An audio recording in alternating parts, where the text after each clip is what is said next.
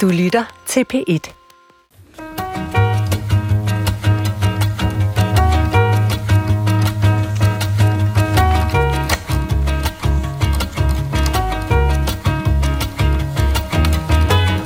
Så skal vores forældre sortere i gang. Det første skridt er, at de kommer til klimastrækken. Der er ikke nogen undskyldning. Det skal de gøre, hvis de elsker os. Sig det til dem. Far og mor, hvis I elsker mig, kommer I til klimastrækken, og hvis ikke, så bliver I væk. Store problemer kræver store ord, men hvor hårdt kan man kridte banen op, hvis man samtidig vil gøre sig håb om at komme i dialog med folk, man ikke på forhånd er enig med?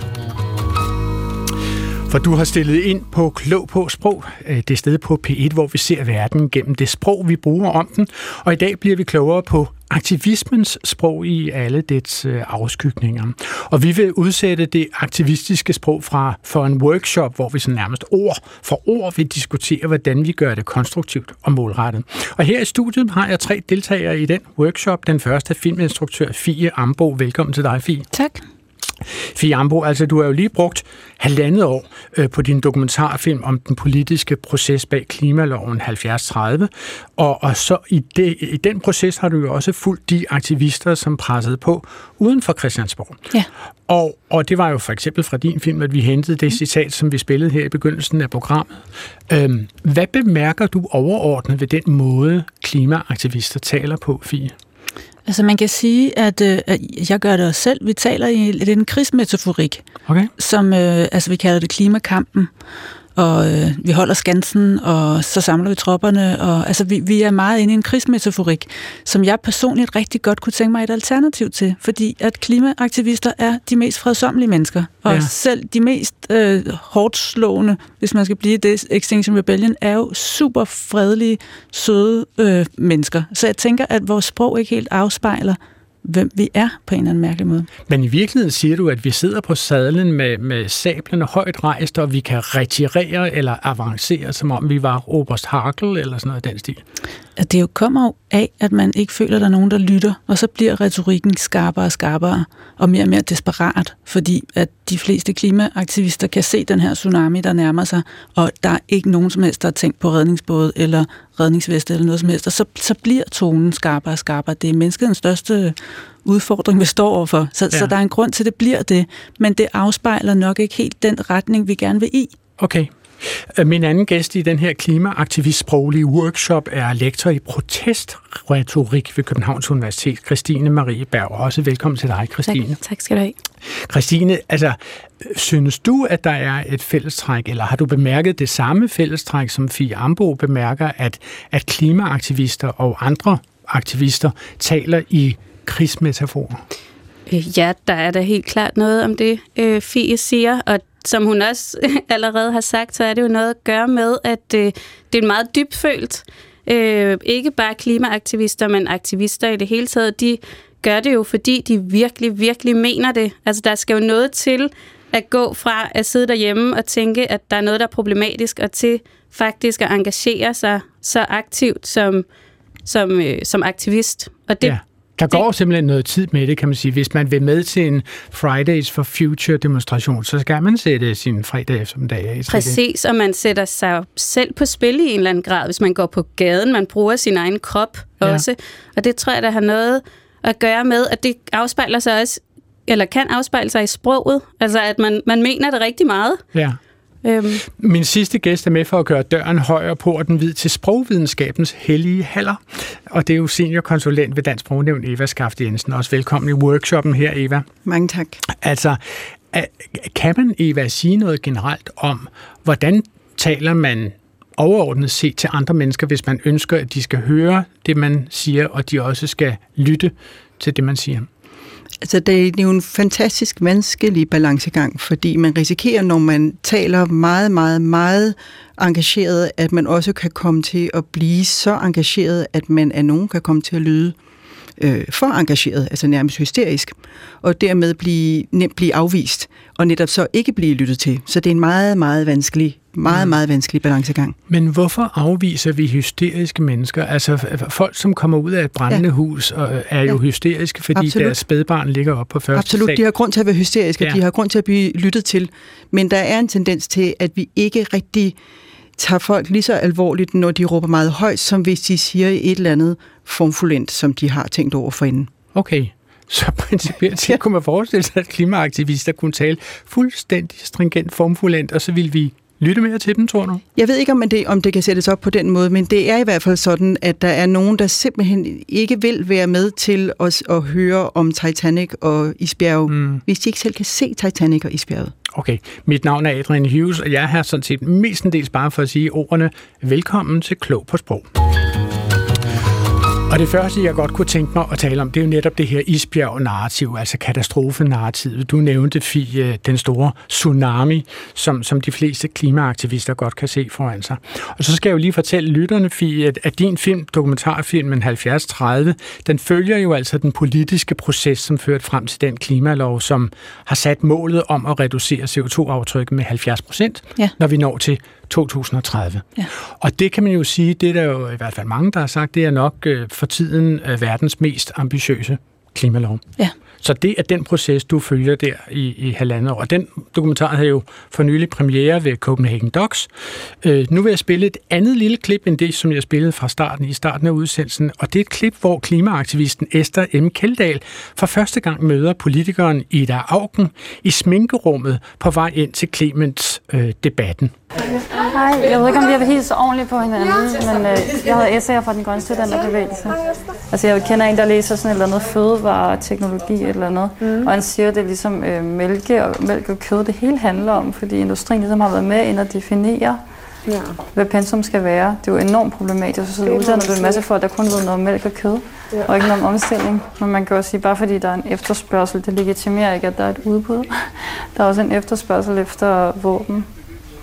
Ej, men jeg vil alligevel nok ikke sammenligne mælk og våben. Nå, men altså, det store det hele skader det jo nogen, at man bliver ved med at producere det. Jeg ser ikke lige skummemælk og øh, klyngebomber i samme kategori. Nej, det er sådan, kommer an på ens tidsperspektiv, tror jeg, når man tænker over det. Altså, Fie Ambo, det her det er jo et af de første steder i dokumentaren, hvor Esther Keldahl, øh, hendes hardcore aktivistiske sprog, møder en mainstream-politiker, som jeg tillader mig mm. at kalde Ida Augen. Ja. Ikke? Øhm, og jeg vil sige tillykke med, at du fanger det her øjeblik med kameraet. Det er super fint, at du er der lige på det øh, tidspunkt, for det er jo en meget vigtig scene, eller sådan opfatter jeg den i hvert fald. For lige at tage substansen først, er du grundlæggende set enig med S.M. Keldahl, som siger, at animalsk produktion på lang sigt faktisk er lige så farligt for kloden, som fremstilling af våben kunne være det? Ja, det okay, er grundlæggende. Det er, faktisk det er, faktisk, det er ja. faktisk enig med hende i. Ja. Og, og jeg kan også godt se, hvad Ida reagerer på. Men, men hvis man kigger sådan faktuelt på det, så er animalsk produktion noget af det allermest skadelige for kloden. Så, så på den måde, så er sammenligningen faktisk legitim nok. Mm. Men hvorfor, hvorfor er den sammenligning... Altså Ida Augen reagerer jo på det og siger, at den sammenligning er nok for vidtrækkende. Altså ja. retorisk set kan... Altså nu lægger jeg Ida Augen ord i munden. Mm. Jeg gætter på, at hun mener, retorisk kan jeg simpelthen ikke få det til at fungere mm. i et debatprogram på DR2. Ja. Hvad, hvad, altså, det ved jeg, altså, hvad tænker du om det? Ja, altså jeg tror, at øh, jeg tror for det første, at Ida hun bliver, hun bliver overrasket over sammenligningen, fordi mm. den er så direkte ind til benet. Mm. Så altså, jeg tror faktisk lige, hun skal vende den et par gange, men, øhm, men jeg vil da sige så meget, som, som at jeg er ret sikker på, at den, den synker ind men, mm. men det, lige reaktionen, den bliver sådan, hov, det kan man, man kan ikke sammenligne skummemænd med klyngebomber. Ja. Eva Skafte Jensen, hvad tænker du om det? Altså, tror du, det ville have haft en effekt, eller hvilken effekt tror du, det ville have haft, hvis, hvis Ida Augen havde stået i Clemens debatten og, og sagt, øh, I skal bare vide, altså hele den her animalske produktion her, det er at sælge kokain til spædbørn, det er... Øh, jeg tror, det ville have skabt overskrifter næste dag i hvert fald. Okay. Øh, fordi det er en meget, det er en meget øh, øh, skrab sammenligning. Og uanset om den er berettiget eller ej, så er det i hvert fald en sammenligning, man ikke er vant til. Hmm. Og den er så hårdt sat op, at den faktisk nok kræver for de fleste, at man lige vender den et par gange. Altså i det her tilfælde var det i dagen. Hvis hun havde fået den, hvis hun var blevet præsenteret for den, øh, ikke i sminken, men inde i studiet, så kunne det godt være, at hun jeg ved ikke, hun er sikkert så trænet, at hun ikke bliver mundlam, mm. men at det ville have været svært for hende at svare noget der, som gav ordentlig mening. Altså, Christine Marie Berg, hvad, øh, hvad, siger du til den her sammenligning retorisk set? Hvordan fungerer det at sammenligne skummet mælk med klyngebomber? Altså, selve de to ord er vel sådan set ret godt fundet. Ja, helt sikkert. Og nogle gange så kan et godt argument jo netop også være det overraskende. Øh, så på den måde er der jo noget i det, og det er jo også det, man ser med Ida Augen. Hun, hun bliver jo overrasket, som du også siger, Fie. Men, men det her med, hvad ville der ske, hvis Ida Augen havde taget det videre, så er det jo også en helt anden situation. For så er det netop en, en politiker, og ikke længere en aktivist, der siger det. Og så tror jeg også, at det vil men, men taler de, for, altså siger du til mig, at de taler grundlæggende set de to forskellige forståelsesrum? Nej, det tror jeg ikke så meget det, jeg vil sige, men mere, at vi har jo forskellige forventninger til, hvad forskellige mennesker kan sige, eller må sige, eller hvad vi synes er passende at sige. Og der tror jeg, vi har et større øh, sådan tolerance for, for sådan lidt øh, mere øh, så hårdt slående udmeldinger fra en aktivist, end vi vil have fra en folketingspolitiker. Så jeg tror, der ville ske noget andet, hvis, hvis Ida Augen gik ind og sagde det i et debatprogram. Men hvis vi går tilbage til selve situationen mellem øh, Esther M. Keldahl og Ida Augen, altså, hvordan vil du betegne, at, at Ida Augen går fra øh, animalsk produktion og våben, så går hun ind og zoomer ind på at sige, at det vi taler om er skummet mælk og klyngebomber? Ja, hun det, bliver meget konkret. Ja, så hun gør det lige pludselig endnu mere konkret, ikke? fordi ja. nu er det ikke bare øh, ja, animalske produkter, nu er det pludselig skummet mælk, og på den måde gør hun det måske også mere... Mm, eller det viser i hvert fald den absurditet, hun ser i det umiddelbart. Altså, fordi skummet mælk er jo stort set ikke mælk. Lad os Nej. være ærlige. det er jo sådan noget ja, hun, hun finder netop Det er det eneste, der er værre end skummet mælk. Det er jo minimælk. Præcis, og hun, det, jeg tænker også, det er vel også sådan, netop det fungerer. Altså ikke fordi det er jo noget, hun finder på i øjeblikket, men, ja. men det, at hun så finder det sådan lige præcis skummemælk, som, ja, som man er vant til at tænke på næsten som vand. Men, men skruer det også diskussionen op et eller andet sted mellem Esther M. Keldahl og, og altså klimaaktivisten og politikeren Ida Augen? Altså, øh, øh, fører hun det her øh, argument ud? Jeg tror, man i retorik kalder det en absurdum, eller sådan noget den stil, så må du rette mig. Altså, nej, nej, det er vel sådan i hvert fald, at, at Ida øh, forstår det, ikke? at hun mm. synes, det bliver absurd, og hun gør det også endnu mere absurd ved at sige, når er det lige præcis skummemælk, du... Mm. Så hun sætter det på spidsen ja, i hvert fald. præcis, hun sætter det på spidsen. Øh, og man kan sige, at det, der sker, er jo også, de, de, holder, de lader den jo lidt ligge der. Ja, altså, altså de, tilbage til den senere ja, dokumentaren, ja, kan man sige. lige der, så siger, så siger øh, Esther også sådan, Nå, ej, det, ja, det, det skal vi måske tale om på et andet tidspunkt. Men, Men det er jo ikke det samme som, at det ikke har sat tanker i gang, kan man sige. sige det. Nej.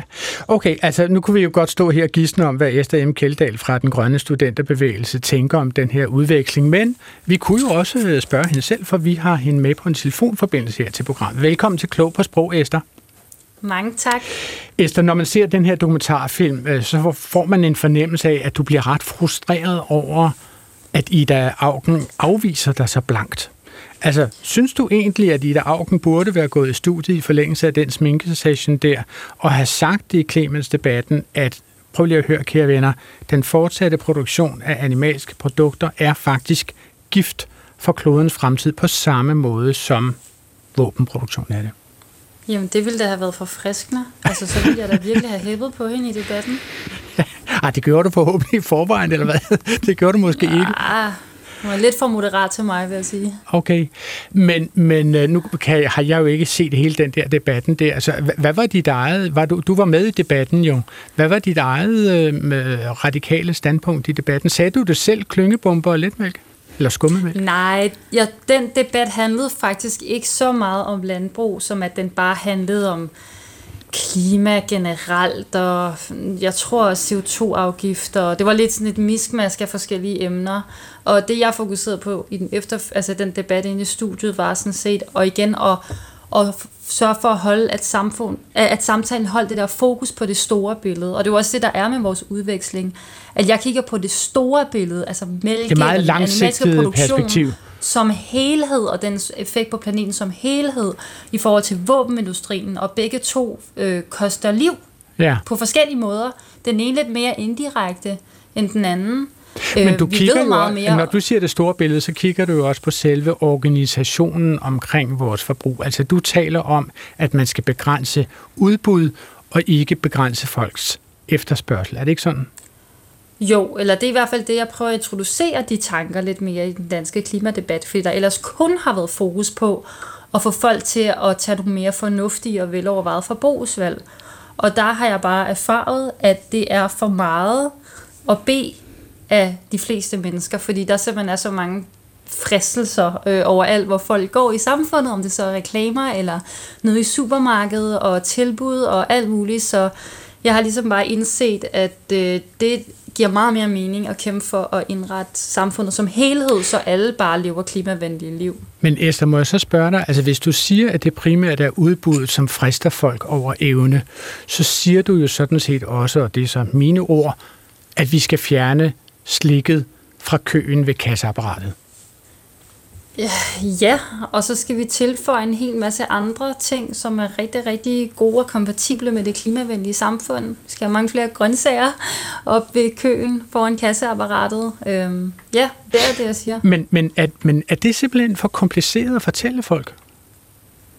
At det er øhm, udbuddet, man skal øh, fokusere på, og ikke efterspørgselen. Det er ikke folks altså, egne, at de står med dankortet og skal swipe det eller betale med mobile pay. Det er simpelthen det, der er på hylderne, der skal fokuseres på. Er det for kompliceret sprogligt at forklare det?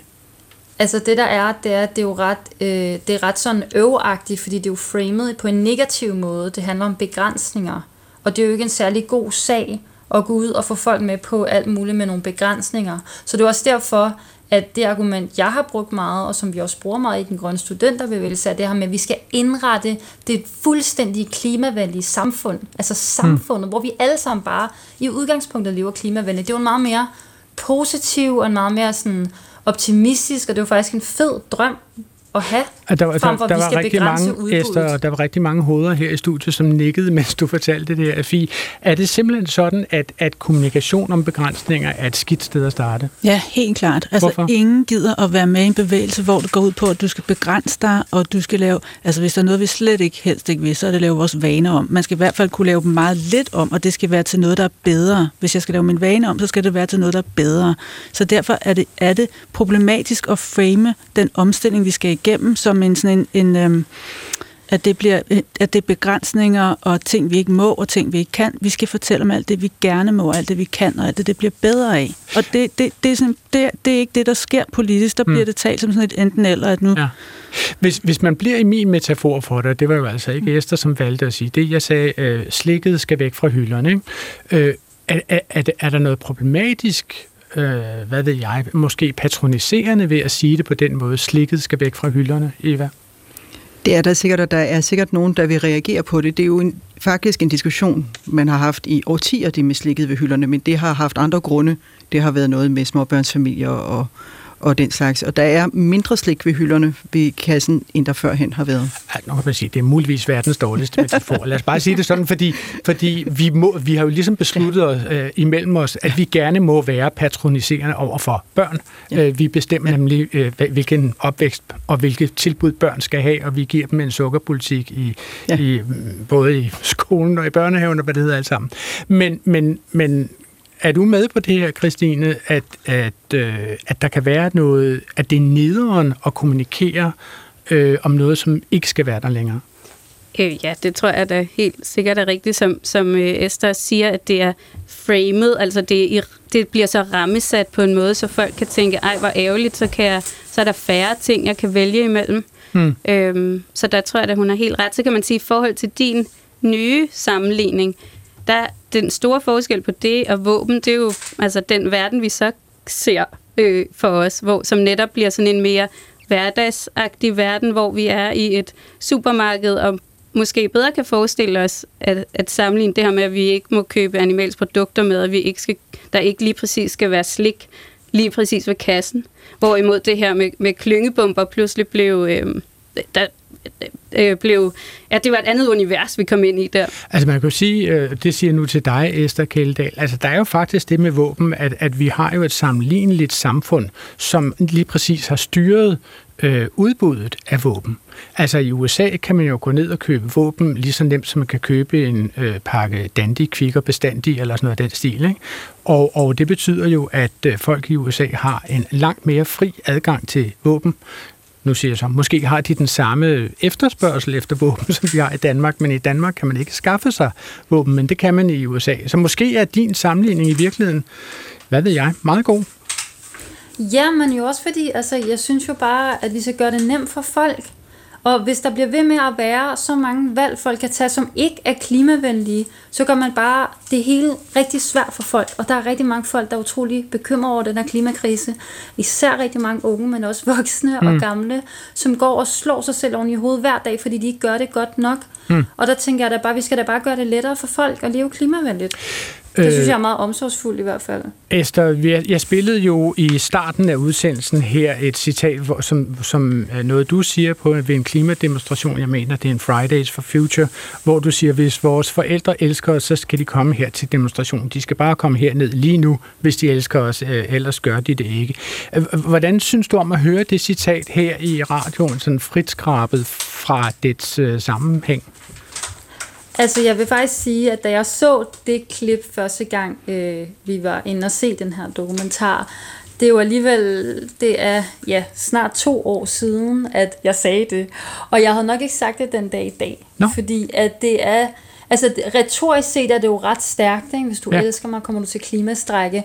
Men så har jeg efterfølgende tænkt, at det er lidt privilegeret sagt af mig, fordi at det er også sådan lidt til de børn, der så står dernede og tænker, at mine forældre kommer aldrig til at kunne komme til klimastræk, for det har de slet ikke overskud til, så skal de tænke, at mine forældre elsker mig ikke. Så det var lidt voldsomt at sige. Men har du sige. Så jeg er faktisk ikke enig okay. med mig selv. Nå, har, har, har du kendskab til, at der er nogle af dine aktivistkolleger, som er gået hjem og har haft den her diskussion med deres forældre?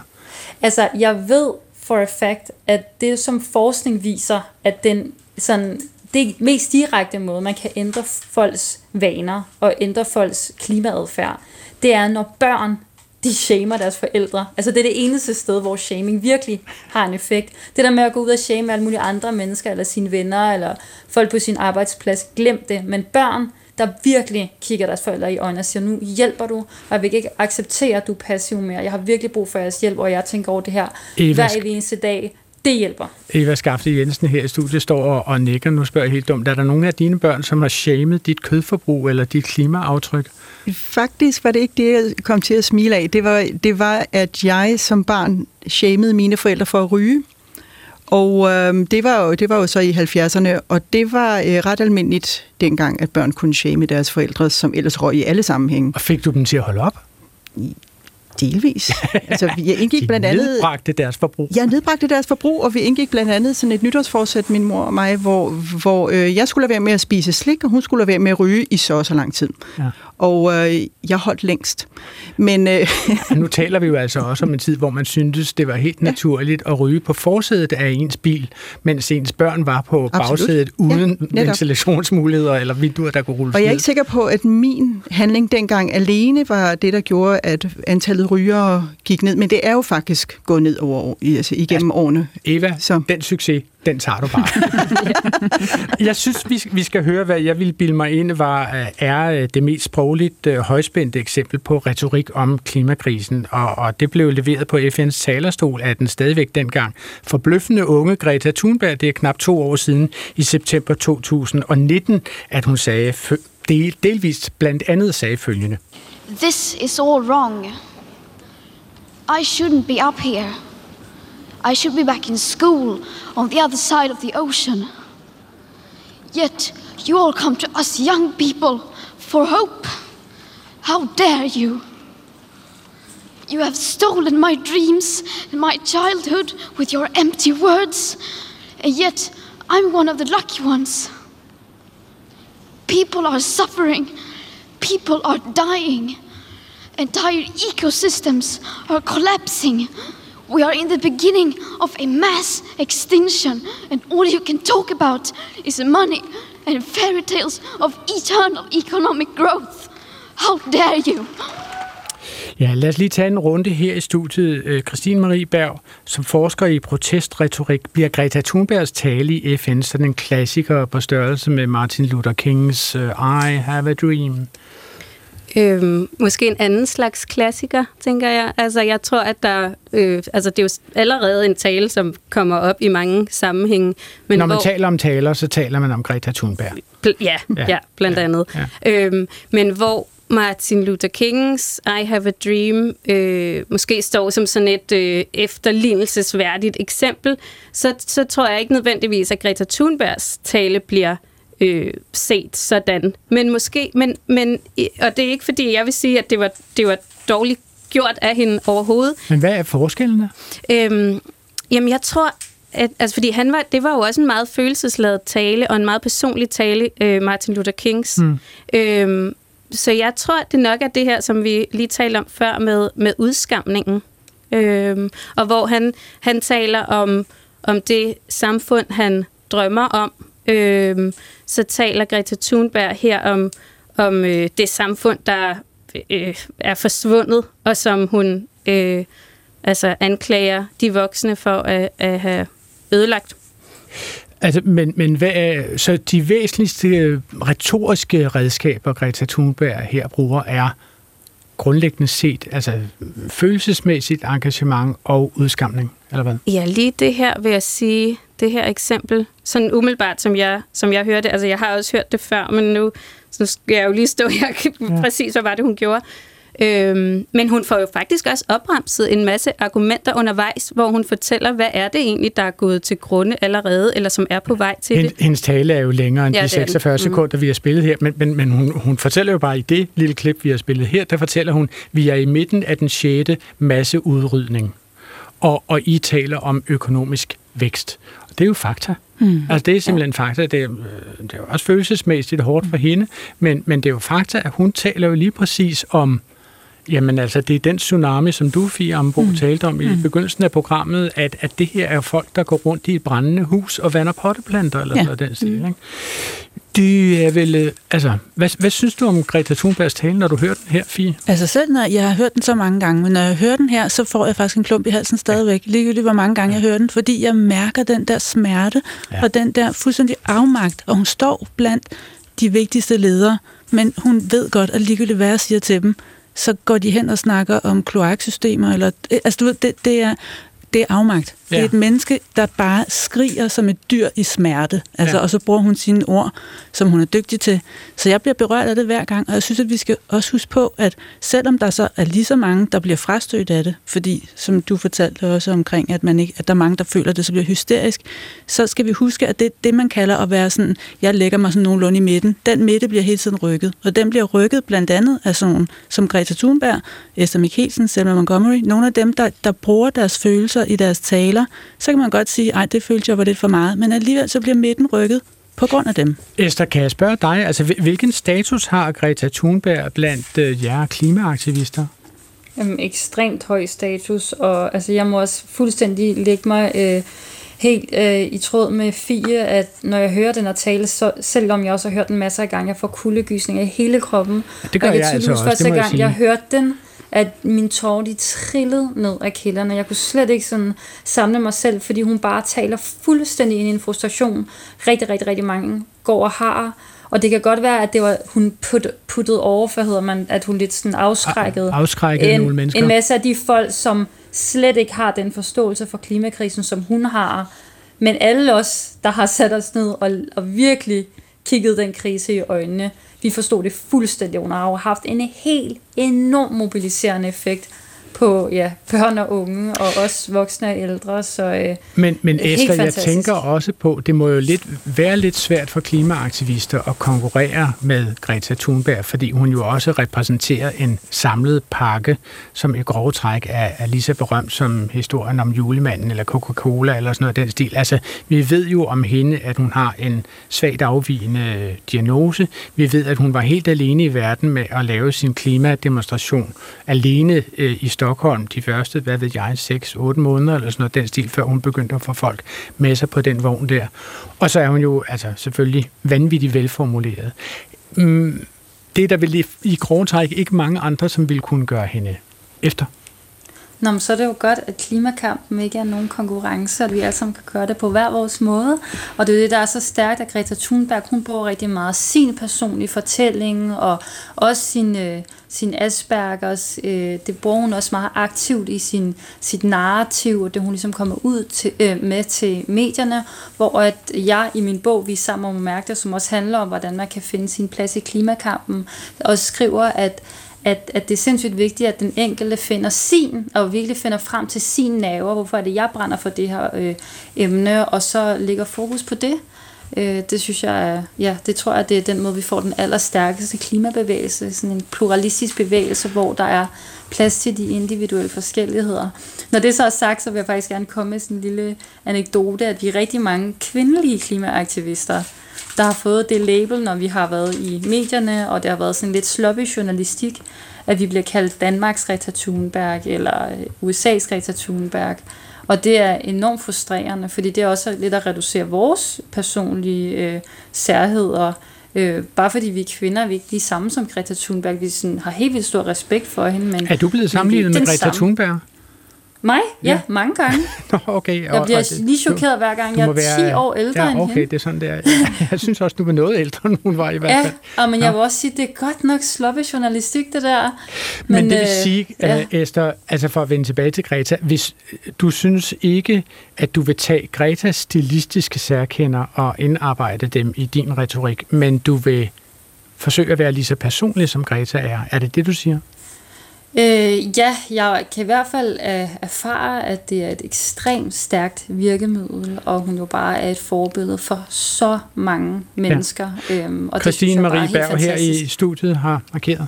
ja, jamen, jeg vil bare sige, at øh, ud over det, som Fie sagde med, at... Øh, øh, at, eller og som, som Esther siger her med, at der er mange forskellige, der så udtrykker sig på forskellige måder, og det er jo netop det, som øh, sådan bevægelser kan, at sådan, det var jo det samme også med Martin Luther King, for at komme tilbage til ham. Der var jo også andre, der kæmpede for øh, borgerrettigheder på det tidspunkt. Der var også en Malcolm X, og øh, øh, folk kæmper jo på forskellige måder, Øhm, og, og som Fie sagde, så, så kan midten rykke sig, men det kan også være, at der er nogen, der netop så bliver overbevist af, af nogen, og nogen, der bliver overbevist af nogen andre.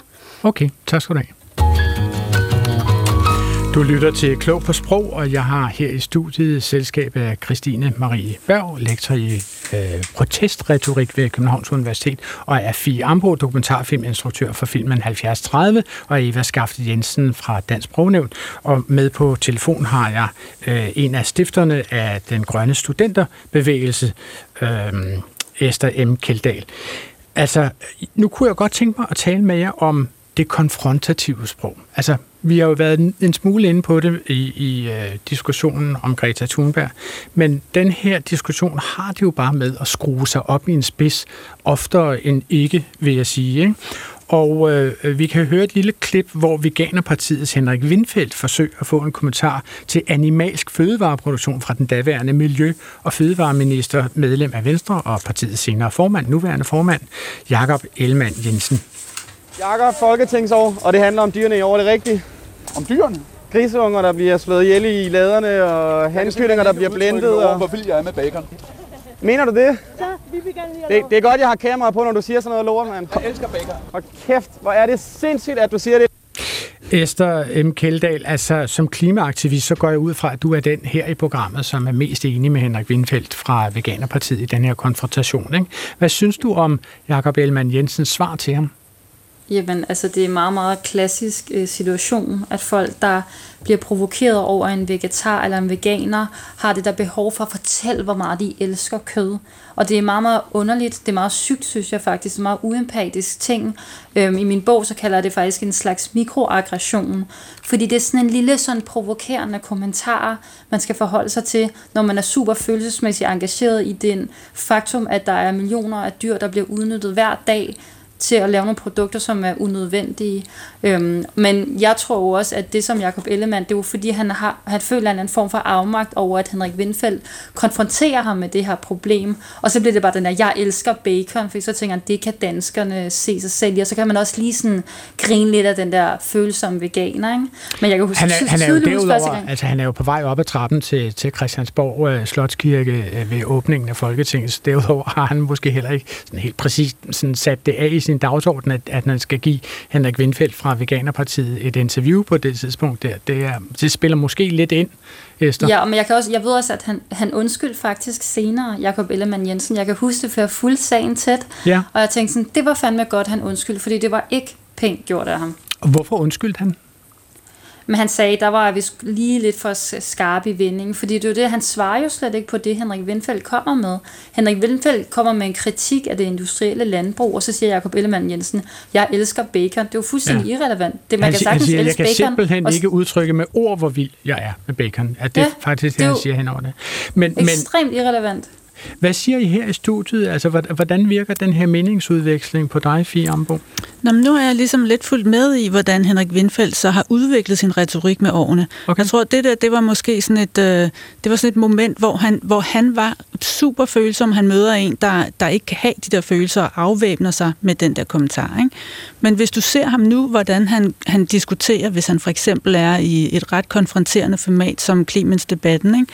så er han blevet ekstremt dygtig. Altså, Okay. jeg tror faktisk selv, Så han... hvad, har han modificeret? Jamen, han har modificeret, måske har han modificeret øhm, det her med øh, at, at, at eksemplificere, altså Mhm. mm-hmm. blive, meget, blive meget konkret med, Altså i klippet med Jakob Ellemann Jensen siger han jo øh, griseunger, der bliver slået ihjel i laderne, og hanekyllinger, der bliver blendet. Og det er, Ja. Man kan sige, at han er meget konkret. ja, der er han konkret, men det er, på sådan nogle, det er med sådan nogle øh, billeder, som du ved, almindelige danskere faktisk ikke rigtig relaterer sig til, fordi de, de kan ikke se for sig, hvordan det der, hvad er det for nogle lader, og hvordan, sådan, det er ikke det billede af landbruget, de har. Og der tror jeg bare, at han har sat sig ned, og så har han øvet sig i, hvordan, hvordan gør jeg det her mere øhm, visuelt for, for sådan en almindelig dansker. Og, der, og nu er han faktisk blevet ret god til at få sine pointer igennem. Og h- hvordan gør han det? Altså, hvad, hvad, hvad siger han? Ved du det, Esther Kelsen, øh, Kjeldahl, sorry? Altså, ved du, ved du hvordan øh, Henrik Windfeldt nu præsenterer sit øh, veganerparti og deres øh, politiske standpunkter? Jamen altså, han er meget, meget altså, factbaseret. Jeg kan faktisk huske, at jeg var inde på hans Instagram her for nogle måneder siden, hvor han øh, havde taget et billede af en eller anden bog og sådan en opgørelse over det danske landbrug, Øh, over hvor meget vand, der bliver brugt, og hvor stor sådan, miljøpåvirkning det har på den ene eller anden måde. Hvor han hvor, nu skal den her lige downloades 100% ind i hjernen, så jeg har alle mine facts på, på det rene. Øh, så det er i hvert fald det, der er hans strategi nu. Og øh, jeg tror helt klart, at han øh, appellerer til en hel masse folk, som ellers normalt vil afskrive en veganer. For der har jo været den her stereotyp om de her hysteriske, følelsesladede veganer i lang tid, som jo også er blevet brugt til at øh, afskrive det, de kommer med. Øhm, men, Jamen, øh, det, det er jo fordi, vi i forskellige øh, tv-produktioner, Abdel øh, bag facaden, eller øh, Abdel sammen med sine dødsfjender, hvad det hedder, der, der har vi set veganere stå og græde foran slagterier og den slags. Ja, det, det skal folk altid nævne det der, men der er jo så mange forskellige veganere, og også mange folk, der ikke, slet ikke går ud til slagterierne. Så, men det, det, virker, det er åbenbart et billede, der har virkelig har boret sig ind i folks hjerner, det der med de grædende veganere. Men, men, men den grædende veganer, er det simpelthen et skræmmebillede for Veganerpartiet, som vi er nødt til at forsøge at, at bortfjerne, bortviske fra vores hukommelse, hvis det står til dig, Esther? Altså, jeg mener jo, at det er sindssygt stærkt at bruge sine følelser aktivt i klimadebatten. Der er nogen, der synes, det er totalt latterligt, men øh, det må de om. Øhm, men jeg tror, at den her, altså sådan den klassiske gamle veganer øh, mentalitet har jo meget været det der med at gå ud og sige til alle mulige folk, at de skal være veganer, og være meget vrede på en masse folk over, at de ikke er veganere. Og det er jo bare, igen, for at komme tilbage til det, vi startede ud med, bare ikke særlig smart retorisk set, hvor jeg synes, det er super fedt, det, at Veganerpartiet så laver et parti, Hmm. for at indrette samfundet igen, så det bare i som udgangspunkt bliver mere Ja, vegansk. og de, de er jo opstillingsberettigede nu, øh, blev det, jeg tror det var i september sidste år, så får vi se dem, øh, hvordan de arbejder videre med det i Folketinget. Christine Ja. Marie Berg, øh, er, er det klassisk øh, aktivist-retorik at køre voldsomt og hårdt på sine følelser? Øhm, Altså, man kan jo gøre det på mange forskellige måder, men ja, jeg mener helt klart, at i aktivistisk sprog, så er der både rigtig mange følelser, og der er også plads til mange følelser. Altså, det er også et sted, hvor vi regner med, at folk vil udtrykke følelser. Det er, det er der, vi regner med, at der skal være noget patos. Øh, både fordi de mener det rigtig meget, altså at man, man øh, er jo kun aktivist, hvis man, hvis man mener noget rigtig meget, øh, men også fordi, at øh, at det også er noget, der engagerer. Altså selvfølgelig er det, hvem er det, man taler til? Er det nu andre, man håber øh, vil engagere sig, eller er det nogen, der allerede har engageret sig, eller er det magthaverne? Så skal det måske doseres på forskellige måder. Vil, vil det være rimeligt at sige, at hvis man kommunikerer med dem, man er enig med, må man gerne bruge sine følelser, og hvis man kommunikerer med nogen, man er uenig med, er man nødt til at bruge flere fakta? Øhm, Mm, ja, det kan man måske godt sige. Det, der ligesom er det helt grundlæggende, er vel, at man skal starte et sted, hvor folk er. Ja. Altså lidt øh, ligesom det, vi også talte om før med, hvad er det for nogle billeder? Er det nogle billeder, folk kan genkende? Så hvis folk slet ikke har de følelser, så er det svært at vække dem ved, ved at vise, at man selv har dem. Men man kan måske starte med noget, øh, de føler noget for, og så øh, lede det hen til det, man selv føler noget for. Jeg kunne, det handler jo om ord meget af det her, ikke? Og, og jeg vil gerne spille et eksempel til øh, fra Fie Ambros dokumentarfilm 7030, og, og det er fra det tidspunkt, hvor optagelsen, øh, altså på det tidspunkt er øh, den danske klimaaktivist Selma de Montgomery 14 år gammel, og hun sidder og kigger et øh, debatindlæg igennem, som hun har sendt til Dagbladet Politikken, og så klager hun over i samtale med andre, at politikken øh, redigerer i det, det lyder sådan her. Og jeg tror, de har øh, med det der politikken, det var det de har ændret sådan en af mine sætninger totalt. Øh, ja, det er et fakt, at der ikke er blevet handlet i tide. En kollektiv og måske ubevidst ansvarsfralæggelse for de ældre generationer side af det, jeg skriver, og så har politik skrevet, og det opleves mm. som kollektiv og måske ubevidst ansvarsfornægtelse for de ældre generationers side. Så de blødgør rimelig meget min sætning der. Ja. Hvilket måske også er okay, men det var det er lidt øh, umyndiggørende, at de har gjort det uden min sådan, accept. Det kunne de godt lige have vendt med mig. Men jeg tror også, det har måske også noget med min alder at gøre. Det synes jeg i hvert fald tit. Så tænker folk ikke, at de måske lige behøver at vente med mig, fordi det har hun nok ikke en mening om. Eller sådan. Esther øh, Kjeldahl, nu er det jo ikke dit debatindlæg det her, men hvad synes du om, at politikken ændrer noget fra at hedde, det er et fakt, at der ikke er blevet handlet i tide en kollektiv og måske ubevidst ansvarsfralæggelse fra de ældre generationers side, til det opleves som en kollektiv måske ubevidst ansvars, ansvarsfralæggelse. Hvad synes du Jamen, om den det... ændring, Esther? Jamen, det er jo virkelig meget, meget, altså rigtig godt, det klipper med i dokumentaren, fordi det viser jo, at der er i hvert fald en eller anden, der har redigeret det her debatindlæg, som, jeg ved ikke om det er bevidst eller om det er ubevidst, men gerne har vil fremstille Selmas position som en subjektiv position, som at det er meget ligesom, hun oplever det, det her det lille barn, der, der har fået den her ja, oplevelse af et svigt. Ikke? Øhm, men det som Selma jo gang på gang, og nu har jeg kendt hende siden, ja faktisk sådan, siden vi begyndte at, at starte med at filme, øh, blive filmet af Fie. Øh, hun har jo også sat sig ind i den her meget, meget mainstream forskning, så der er jo ikke noget sådan subjektivt, eller folk vil gerne sådan gøre det der klimakrise, eller det, og at kalde på klimahandling som sådan en eller anden holdning, sådan en subjektiv holdning, der lige kunne, så godt kunne være noget andet, men, men det er det jo sådan set ikke. Vi baserer os jo på fuldstændig mainstream forskning. Okay. Fie?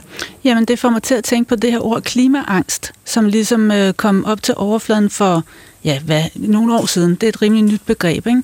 men som man ligesom labelede mange børn med, når de ligesom... Øh, fortalt om deres bekymringer for klima, som jo på, på mange måder minder om det her, at du diagnostiserer det, og du gør det til et enkelt altså et diagnose til et enkelt barn eller til et individualiseret problem, i stedet for at kigge på, at det er et, øh, det er et strukturelt problem, og det er noget, det er en frygt, fordi at det er en fjende, der findes. Det er ikke angst, som er sådan en diffus følelse af, af, at der er noget i vejen. Der er noget i vejen. Det findes. Der er skrevet rapporter om det. Men de voksne kan godt lide at gøre det til noget, som er et enkelt, øh, sådan mere diagnoseagtigt problem.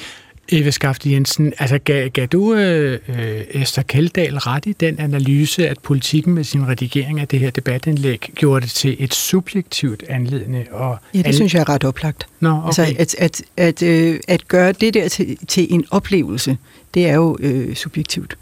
At mm. ændre noget, som er beskrevet som et faktum, til noget, som er en oplevelse, det er jo faktisk at dreje det ret kraftigt. Jeg kunne dog ikke lade være med at tænke på, at jeg redigerer rigtig meget, at nogle gange så redigerer man også af hensyn til længden. Altså der kan have været en lige lovlig frisk, og jeg kan jo ikke se, hvor mange anslag der er der, men der kan have været en lille, lige lovlig frisk øh, Forkortelse. Ja, ja, ja som, altså hvor hele sætningen er blevet forkortet på en måde, som så skulle gå op med antallet anslag. Men kunne man også forestille sig, at den her redigering øh, forsøger at gøre øh, Selma de Montgomerys indlæg en lille bitte smule mere nu siger jeg så kompromissøgende, øhm, dialogsøgende. Hvad siger du det, til det, Christine? Altså, det... Når man, når, man, når, man, når man lægger i munden på hende, for hun har jo tydeligvis ikke selv skrevet det, når man lægger i munden på hende, at hun siger, at det opleves som sådan og sådan, det er en lille smule mildere, kan man sige, end at sige, det er et fakt, at sådan og sådan. Ja, det, det, det vil jeg sige. Det siger hun jo også selv, sådan set, at det er sådan, hun mener, det er, at det er blevet blødere. Ja. Øh, så det kan selvfølgelig også have været ja, en grund til at, at redigere sådan. Men, men er selve ordet oplevelse, det er en oplevelse. Øh, er, er det en kattelem for at kunne sige hvad som helst? Det er i hvert fald en mulighed. Altså ordet oplevelse kan både beskrive noget, som man faktisk oplever. Jeg oplever, at solen skinner. Altså man kan opleve fakta. Men det beskriver, men det kan også bruges som ting, som øh, er mere øh, vurderende, altså som er subjektive, subjektive vurderinger af situationer. Mm. Så det er et meget, meget, meget nyttigt ord i visse sammenhæng, mm. fordi det dækker lidt hvad som helst. Esther M. Keldahl, før jeg lukker dig ud af programmet, så vil jeg lige spørge dig, du var jo en smule inde på tidligere, at du faktisk var uenig med dig selv i det klip, vi, stillede, vi spillede i starten af udsendelsen, nemlig øh, hvis jeres forældre elsker jer, så skal øh, de bare med til den næste klimademonstration. Du var uenig med dig selv. Du har jo stiftet den grønne studenterbevægelse en gang for, hvad bliver det snart, altså i maj 2018, det er to år siden, eller måske lidt mere end det. Tre år siden. Tre år siden. Øhm, hvor meget har du ændret din retorik, siden du stiftede den grønne studenterbevægelse? Øhm, altså nu var jeg kun med til at stifte ja. sammen med nogle andre, det er meget vigtigt. Øhm, men øhm, altså, ja, jeg har indset nogle ting omkring den her øh, klimakrise, som jeg ikke øh, var så øh, klar over på det tidspunkt, da øh, vi startede op her med klimaaktivismen. Øhm, for eksempel det her med, at klimakrisen skal løses. Det var noget, jeg fokuserede meget på, at nu skal vi finde en løsning til klimakrisen, hvor at det jeg jo har indset, og det burde jo egentlig også have været oplagt dengang, men det er, at klimakrisen den har været flere tusind år undervejs. Vi er faktisk ret langt inde i klimakrisen. Øh, vi er meget, meget, meget fremskrevet øh, langt inde i, i krisen. Så vi kan ikke sådan løse den her krise. Vi kommer ikke til at kunne få temperaturerne til at gå den anden vej. Altså, der er rigtig mange ting, der sker, som ikke engang kan, som er irreversible, kalder man det. Det kan ikke ligesom blive gjort tilbage igen. Men det, som vi skal løse, det er den måde, vores samfund bidrager til klimakrisen, og bliver ved og bliver ved og bliver ved med at bidrage til klimakrisen. Altså for at det ikke bliver værre fremover. Præcis, så det vi skal løse, den udfordring vi har, det er omstilling af samfundet. Og det tror jeg 100% på, vi godt kan opnå. Der er så rimelig mange kræfter, der kæmper imod det, øh, men, øh, men det må vi så få frem i lyset, og så må vi bare blive ved med at presse på for det. Okay. Esther M. Keldahl, tusind tak for din deltagelse her i Klog på Sprog, medstifter af den grønne studenterbevægelse. Tak. Selv tak. Øh, jeg vil gerne stille et lytterspørgsmål, fordi øh, Morten Bakker Hansen fra noget, der hedder Gentoft, har skrevet ind til os på klog på sprogsnabelag.dr.dk øh, med et spørgsmål, som er beslægtet med dagens emne. Og øh, det går nok mest til dig, Eva Skafte Jensen. Altså, han spørger, hvor står den allerhøjeste sagkundskab i Danmarks bedste program om sprog i radioen? Oh, Rød mig jo helt, ikke? Meget bekendt er der heller ikke andre. Men fair nok. I spørgsmål om fødevarer kan oppebære og markedsføres med navne på andre fødevarer, der ikke har noget med de fødevarer gør. Altså han tænker især på veganske fødevarer, som forsøger at ligne kød, mælk eller andre animalske produkter. Øh, han har sendt os et link til, til et website øh, fra Økologisk Landsforening, så vi nærmest helt selv slipper for at google, og så fremgår det, at øh, EU for nylig har nikket ja til, at veganske fødevarer kan markedsføre sig med navne som burger, schnitzel, pølse og bøf. Altså, giver det overhovedet mening, Eva Skaft Jensen, at tale om selleribøf eller rødbedebøf? Det har man da i hvert fald gjort i 50 år eller mere. Øh, Kun i 50 år. Men jeg tror, det er nok i virkeligheden mere. Der var en meget, meget kraftig øh, øh, vegetarisk bevægelse også i 20'erne og 30'erne, og det går også endnu længere tilbage, og der har, man, altså, der har været mange vegetarer igennem tiderne, og de har også lavet øh, selleribøffer og rødbedebøffer. Så det kan man sagtens. Øh, man kan sagtens bruge de ord om noget, som ikke nødvendigvis er øh, i fysisk forstand noget, der har med kød at gøre. Men hvornår kommer sådan nogle ord ind i øh, den danske ordbog og bliver registreret som almindelig sprogbrug?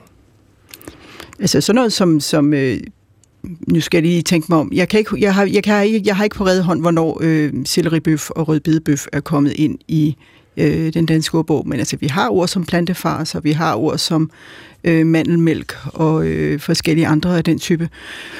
I den danske ordbog, som jo ikke er den, jeg er med til at redigere, men øh, som det danske sprog- og litteraturselskab øh, laver, der har man mandelmælk, og der står der så i øvrigt sådan en lille kommentar om, at dem, det må man faktisk ikke kalde, altså produkt, produkter må man ikke kalde mandelmælk, fordi der ikke er noget mælk i. Men, men altså, folk kalder det jo mandelmælk alligevel. Okay. Ja.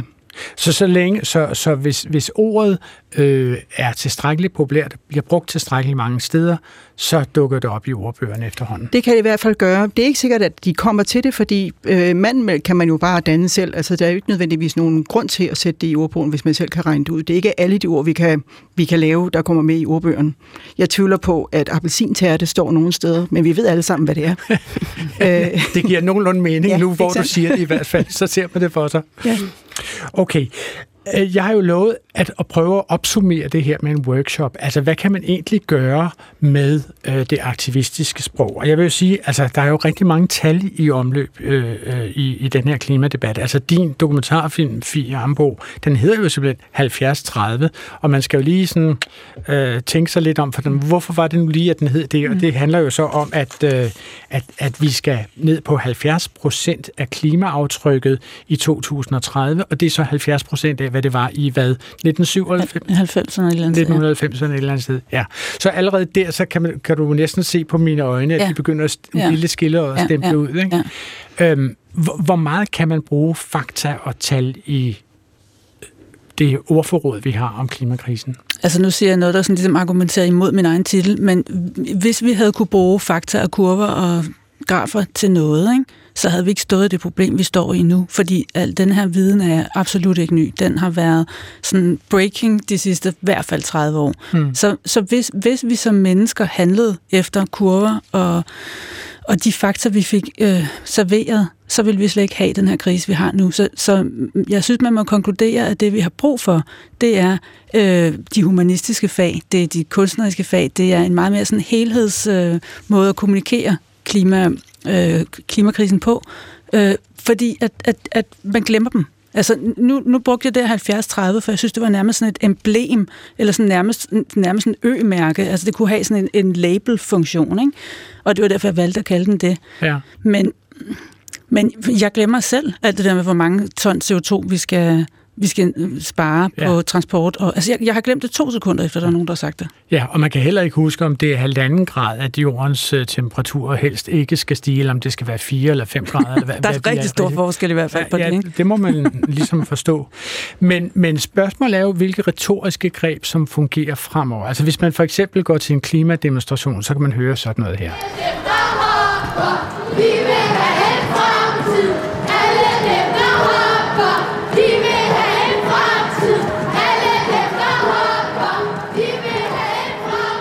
Hvilken funktion tror du, det har, øh, Christine øh, Marieberg, at, øh, at man står og hopper til en klimademonstration? Altså, de- de fleste ved jo godt, at man- de fleste vil formentlig gerne have en fremtid. Jeg tror ikke, der er mange, som ikke vil have en fremtid ved sådan en demonstration. Altså, en demonstration er jo også en øh, stor øh, sådan kropslig og følelsesmæssig oplevelse.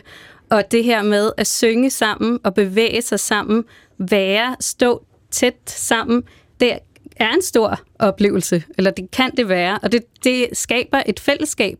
Så det, det er det, de her... Øh, så det, selve det, det med at funktion her. skabe fællesskab er sådan set en væsentlig del af det at skabe en bevægelse. Det tror jeg bestemt. Altså, at dem, der er der, der vil jo være nogen, som øh, har været til mange demonstrationer. Der er sikkert også nogen, der ikke har, øh, men som man gerne vil motivere yderligere, og ikke bare, I skal ikke bare komme i dag, I skal også komme næste gang, og I skal også begynde at lave jeres øh, hverdagsliv om, og I skal også fortælle jeres venner om det. Og det fællesskab, man kan skabe ved blandt andet sådan nogle ting, det, det tror jeg, der har en stor virkning. Fie Ambo, hvad, hvad er dit sidste ord, hvis, hvis du skal forsøge at komme med nogle bud på, hvordan vi undgår den krigsmetaforik, som du talte om i begyndelsen af udsendelsen? Altså, jeg, jeg prøver virkelig selv at lade være med at bruge ordet klimakamp, og så bruge ordet klimakrise, og så bruge ord som transformation og omstilling, øh, igen for at tale om noget, noget positivt, eller noget, man kunne blive nysgerrig på skulle ske. Mm. Fordi der er jo ikke rigtig nogen, der har lyst til at være med i en krig. Og, og igen, det er noget med at tale ind i et fællesskab, som inkluderer så mange som muligt, for vi har brug for alle folk, der overhovedet på nogen måde interesserer sig bare det mindste smule for det her. Alle dem har vi brug for at med. Ikke? Og vi skal også kunne se det for os. Altså vi skal Ja. ligesom kunne Ja. se det liv for os, hvor vi spiser øh, anden og muligvis lækre mad, Ja. og med lidt mindre kød og lidt mindre Ja. skummet mælk. Ja, ja, ja. færre Ja, præcis. animalske klyngebomber i vores mad, eller hvad det hedder. Ja, jamen præcis. Og der, der er det jo netop, at det er vigtigt, at for eksempel kunst og kultur kan være med til at optegne de her fremtidsscenarier, så vi ikke altid skal tale om, hvad vi skal væk fra. Vi skal tale meget mere om, hvad vi skal hen til. Okay. Det bliver simpelthen sidste ord. Klokken er ved at falde i slag for klog på klodesprog for i dag. Jeg siger tak til mine gæster, Fie Ambo, instruktør af dokumentarfilmen 7030 om den danske klimalov, og tak til Christine Marie Berg, øh, lektor i protestretorik ved Københavns Universitet, og også tak til seniorforsker Eva Skafte Jensen fra Dansk Sprognævn. Og på en telefonforbindelse havde vi jo altså øh, besøg af og øh, nærvær fra filosof, forfatter og klimaaktivist Esther M. Keldahl, medstifter af den grønne studenterbevægelse. Klog på sprog er tilrettelagt af Svala Sigfusser, og Line Fabricius, som også stod for teknik og præsenteret af mig, Adrian Hughes. Vores lille halestump lover og banker mod stolekanten, når vi ser, at der ligger kommentarer og spørgsmål fra jer i vores indbakke, klog på sprog, dr.dk, og I kan naturligvis podcaste os og dele os med venner og muligvis også fjender, når som helst fra vores app DR Lyd, eller hvor I ellers henter jeres podcasts. Klog på sprog er tilbage næste fredag op til Middagsradioavisen.